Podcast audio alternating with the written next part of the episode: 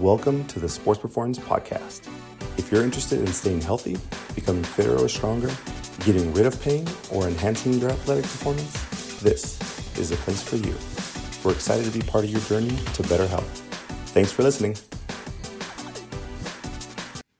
Hi, everyone. Welcome back to the Sports Performance Podcast, we have Dr. Nick Olas. How are you doing, sir? What's up, people? Hey, and Dr. Marisa. How are you doing? Doing great. Straight from New York to the South Bay. Went from Marissa to Marisa. The uh, welcome back, everybody. Uh, today uh, is a very uh, big podcast for us because we see so much of this, and um, we wanted to share it with you, uh, listeners, parents, um, athletes. Uh, and any coaches or anybody else who works with these type of athletes. Today we're talking about five simple ways to keep youth soccer athletes on the field and away from injury. And Dr. Nick, you're, you're passionate about this. You love uh, you love soccer, and Yeah. you work with a lot of youth Yeah. athletes. Um, Dr. Marissa, you are the queen right now of youth soccer athletes. You are seeing so many of these. They're all injured. They are all injured. Um, our goal today is, you know, before they come to see us, um, how do you keep uh, youth athletes away from injury? That's always the challenge because they do so much, and um, they're always in sports. Um, they're playing on five teams. Um, they're doing two sessions. They have all these different things. So I'll start it off. I, I think that the number one thing I, I'm big, such a big proponent of is weight training um, and strengthening. And I think that it's a large misconception because um, a lot of people out there think that strengthening is going to be bad for, you know, are you going to impede, you know, stunt their growth? Are you going to um, injure them more? Um, that's not what we're talking about. We're talking about adding 400 pounds on top of a 12 year old uh, boy or girl. Nope. We're really just talking about how do you make their joints stronger uh, and more resistant to stress because the body doesn't know what a weight room is. The body knows what stress is applied to the bones. So running and soccer and kicking is also is also stress to the legs. Um, now adding squats or lunges or um, other loaded uh, variations are also stress. So the body really doesn't know. All you're doing is just preparing the body for demands on the field. What do you guys think? I like it. Um, I think in terms of soccer, when you have huge risks of ah, not huge. Let's not be dramatic, but when you have risks of hamstring injuries and ACL, Mhm. um, non-contact ACL Yep. Tears, then the stronger that those muscles are before they are stressed Yep. beyond what they can handle, I think that could. It, and it's been shown to greatly redu- reduce the risk of Mhm. those injuries. So, like hamstring strengthening is huge Yeah. for soccer athletes because a stronger hamstring is less likely to tear at the sure. same running speed or something like that uh, compared to a weaker hamstring. Um, same thing with, with an ACL. If you have stronger glutes to prevent you from being in these weird positions where you could possibly uh, tweak that, For sure. um, you're going to be able to get out of that position more confidently than you would if, if you had super weak glutes. So it's about preparation, right? Just Mhm. having people prevent these injuries. Yeah. Right? Yeah, I agree 100%. Strengthening is not only going to make them more resilient, um, that way they're longer lasting on the Mhm. field, but it, it'll probably make them a little bit faster too. Yeah. What a concept, right? You push into the ground harder, pushes you right back. It's Wow. Yeah. Just You go. What else, guys? So that's number one. Give me some other simple ways. What do you guys got? I think I like uh, recovery. Recall. It's a common My thing. favorite thing to talk about. Um, a lot of times these these youth soccer athletes are eating like I don't know, they're eating cereal for breakfast and like a half of a salad for lunch, and then maybe a, a, a little bit of dinner, and they're Some not. Takis. I was gonna say some Takis. during the day, like Yeah. as their snacks, and so that doesn't really set up a situation where their muscles are recovering, where their muscles are able to Takis are good recover for if you. they're not either not getting enough food or not getting enough Mhm. protein or all of that. Um, they're just not able to recover and get stronger in between sessions, and then you have this fatigue. Um, and fatigue causes injury. It can it can result in injury. Mhm. It reduces your risk for injury, and so that's the first thing about recovery. But Mhm. then the second thing is you got sleep, and nobody's sleeping anymore because they're staying yeah. up until midnight doing homework and waking up at like five in the morning to do their makeup. So, Mhm. so I think It's a that problem. I think that sleep is is a huge thing for these athletes. Um, I believe there was also another recent study done looking at like athletes that got Yeah. less than seven hours a night versus Yeah. eight or more, and their risk for injury was much greater Mhm. if they Mhm. were sleeping less than seven a night. And so if that doesn't get you to sleep more, I don't I don't know I don't know what would. I don't know. There's the sleep, there's the fatigue, there's the food, there's hydration, Mhm. there's stress. Um, kids notoriously don't really know how to manage their stress, and they just kind of internalize it all and just boil it all up. Um, and then that's also resulting in possibly increased risk for injury as well. Yeah, I mean, so you're, you're right. You have so many variables, right? Just being a teenager in general, It's hard. right? It's hard. Life life is incredible. was really hard. life is over at that point, right? So um, the sleep factor is probably the biggest, you know, with nutrition, right? Th- those Yeah. two are the, the top are two that you're going to see. Um, and I don't know if one is more important than the other because they're both pretty uh, important. Um, but the sleep factor, it, it's homework, right? It's Snapchat and it's Fortnite. Texting a Fortnite. All three of those just consume lives, right? So um, it's really hard to find that balance and i think that comes from you know parents being able to support that and and being a, a part of that because the and this is just a lot of education to the athlete because they, they don't see it they're invincible right they can they don't have to stretch they don't have to do anything they just go up and show up to the game and go yeah. right so and it's really the value is just not there um, but it's it's it's really really important because what we see is the ramifications of that right so if they're not sleeping they're not fatigued or they're, they're not doing all these things uh, they come in with hamstring strains Yeah. overuse ah stuff. the overuse Mhm. stuff i want to say this uh, overuse injuries such as muscle strains are very um, preventable very very preventable Mhm. And we'll talk about a little bit more on the, on on why. But ultimately, the sleep and the nutrition are really really important to that. So don't over overlook that. It's not just about weight training and, and these other topics that we're talking about, but these are behind the scenes things that can be uh, pretty dramatic in um, uh, keeping people away from injury. What else?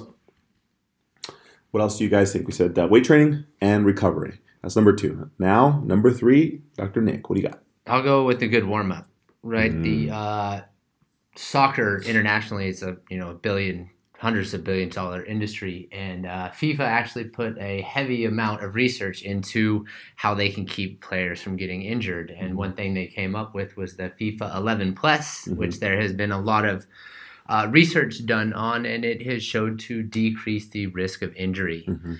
Um, so the FIFA 11 Plus isn't. I don't even know if it's 11 exercises. I think it's a few more, Mhm. but uh, it's a good dynamic warm up that also works on a little bit of neuromuscular control, some like hopping and jumping, some joint range of motion, just to really prepare you to go out there and play a little bit harder. Yeah. So, and, and this is something you can. It's it's accessible to everybody for free on Google, right? Or yeah, it's wherever you online. want. Mhm. Yeah, just type in FIFA 11, um, F I F A 11, and it'll just pop up. And there's some photos and videos for free. Um, and they did this for for this purpose for athletes who were getting injured. Um, and FIFA's a um, a pretty big industry uh, or company, and so what they do is they were just tired of reading the research on soccer injuries. So, what? How do we get the most condensed 11 exercises or 11 plus on um, how to minimize your risk? So, use that. You know, show it to your coach or show it to somebody that's in the organization that's part of it, um, and let them know that this research is out there. It has been for years. It's taking a longer time to get out there than we think. There's Um, coaches that do use it, but mhm. it's not why it's not like fully implemented. hmm And it's based It on be. research and, and, Yeah. and a lot of good information. It's they've done the homework for you. Now it's just about really just putting it into action. You know, It's quick. It's easy. It is. It is. So warm up is uh, number three.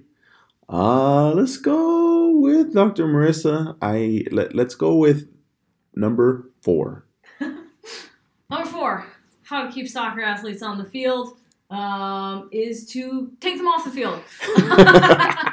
um, I love that. at least one off season Yep. per year.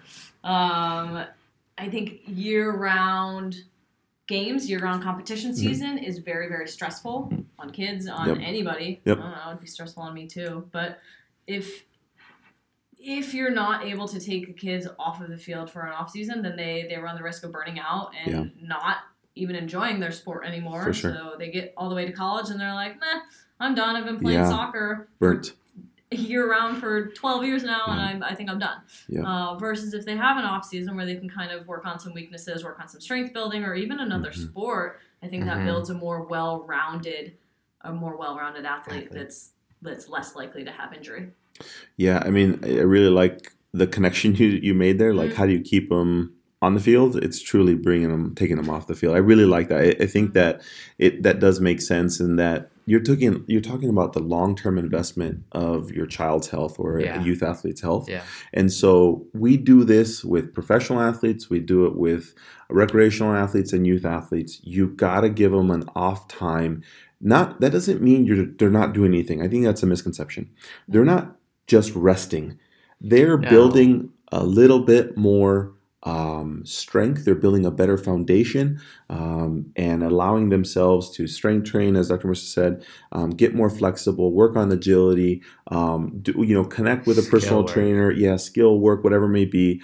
But it's not directly playing, you know, two teams five days a week for a year. It's taking one fourth of that year, one third, you know, one a quarter of that year is uh, is built to make them a stronger athlete. So when they're on the field, um, they're an actually stronger, more resilient, and actually a better overall athlete because Sure. they've had that time to develop that. Um, otherwise, there's no time to develop. There really isn't. So you have to give them an off season. Mhm. Yep. Uh, number five, Nicholas.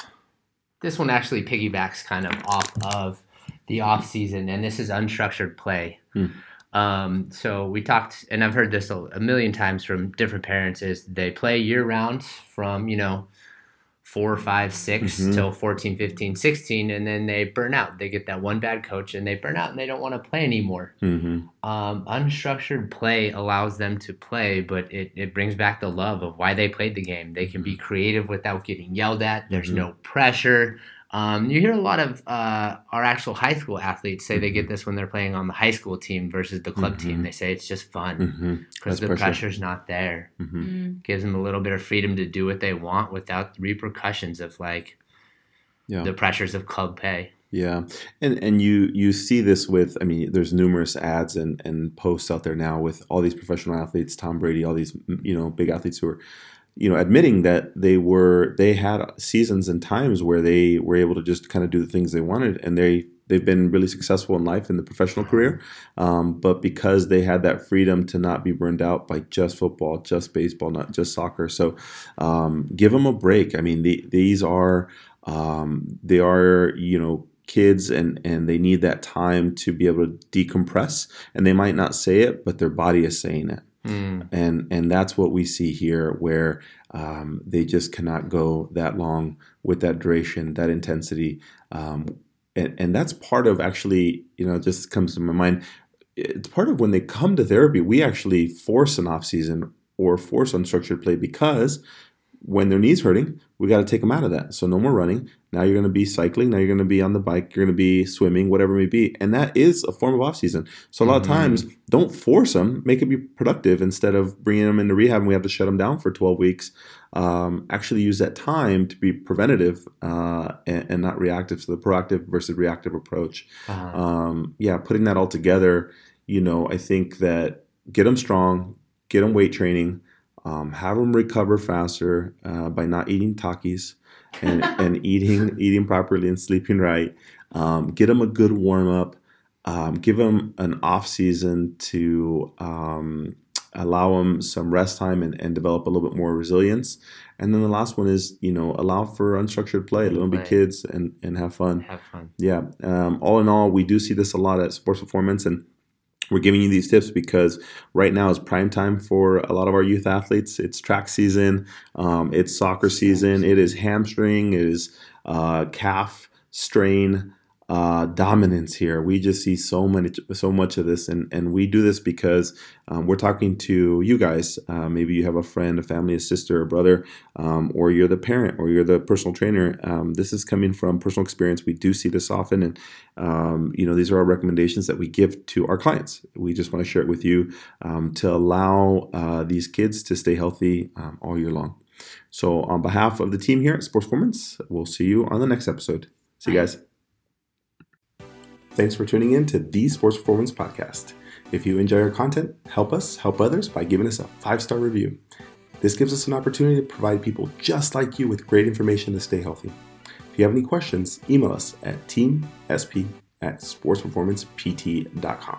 If you want more, head over to our website and sign up for our VIP email list to stay in touch with the latest and greatest. And while you're there, download one of our free reports on back pain, knee pain, ankle pain, or running efficiency.